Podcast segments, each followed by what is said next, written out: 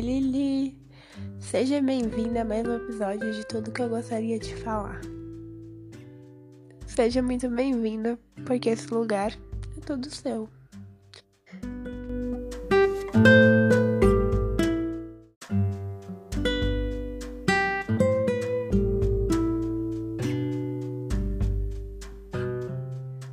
Cara, eu sei que você tá passando por mais um momento difícil de novo.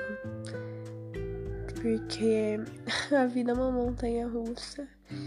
Que tem hora que a gente parece que tá do meu lado, né? E eu tava lendo um livro, sei que depois eu te indico, mas não fala muito sobre esse tema. Só essa parte que tava falando. E eu amei o que eu li e eu pulei pra você. Então hoje eu vou ler uma parte de um livro, tá? Bora lá. Simplesmente não podemos ser reféns a situações difíceis, senão não viveríamos um dia. Sequer. Como bem observou o poeta Mário Quintana, os jornais sempre proclamam que a situação é crítica, e isso provavelmente é verdade.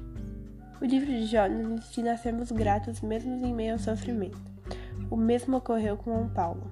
Sua primeira carta aos moradores de Tessalônica, ele pediu que lhe fossem sempre alegres, dando graça em todas as circunstâncias, mesmo em meio ao sofrimento. Paulo não pediu que se sentissem agradecidos em algum momento ou apenas nos bons momentos, mas que fossem gratos em todos os momentos, inclusive nos maus. Sabemos que não é fácil sentir-se grato depois da morte de um filho em meio de uma doença grave ou quando se é demitido de um emprego. Quando estamos no meio da tempestade, é difícil ser grato por ela.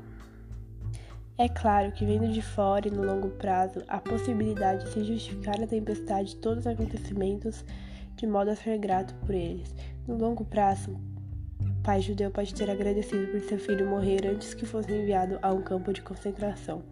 No longo prazo, um homem pode agradecer por ter contraído um câncer, que lhe foi permitido conhecer sua esposa, a enfermeira responsável pela quimioterapia.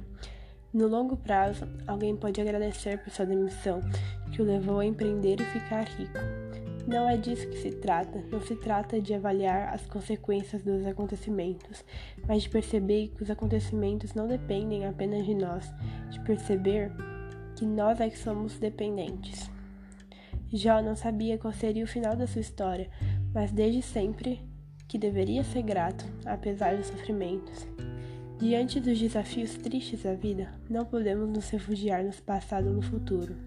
No caso do pai que agradece por seu filho não ter sido enviado ao campo de concentração, ou do marido que agradece por ter casado com alguém da clima de, de clínica de quimioterapia, ou do trabalhador que descobre um empreendedor, é o futuro que legitime a gratidão.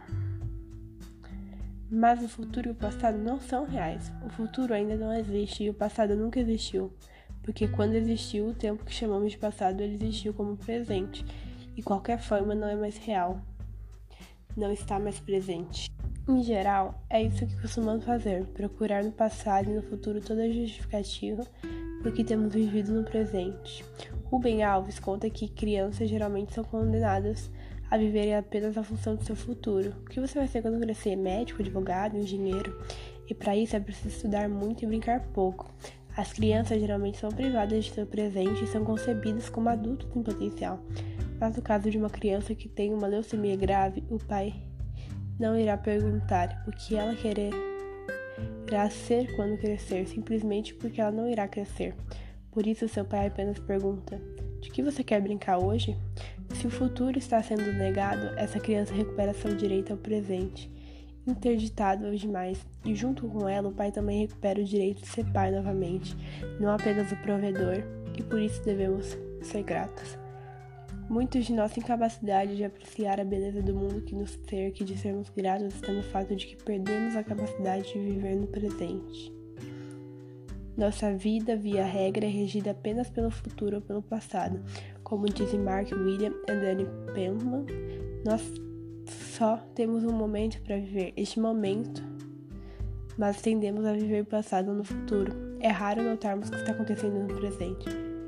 Quando percebemos que só podemos ser gratos pela vida presente, somos levados a perceber que tudo é um dom, que somos interdependentes de todas as coisas. Percebemos que a vida é um dom gratuito e devemos estar agradecidos por cada momento que inflamos o peito ou por cada momento que ouvimos uma criança chamar nosso nome. É um texto sobre gratidão, mas que fala sobre sofrimento. E ele fala sobre o presente, é isso que me chamou a atenção. Você tá passando por um momento que o presente é horrível. E que não tem problema lembrar do passado, de tudo que sua tia trouxe mas aproveita o presente. Por estranho que seja isso, sabe? Você vai passar pelo velório, não sei se você já passou quando tá ouvindo isso, mas chora, abraça seus pais, sente, sabe? Não deixa pra sofrer depois, óbvio que você vai sofrer, mas o presente é o que você tem pra viver. Pega essa sua tristeza e sofra. É importante a gente viver os sentimentos que a gente tem no nosso peito, não esconder eles, porque uma hora eles vão à tona. Por mais que você fale, aí no futuro eles vêm à tona, mas o futuro uma hora vai ser presente para você.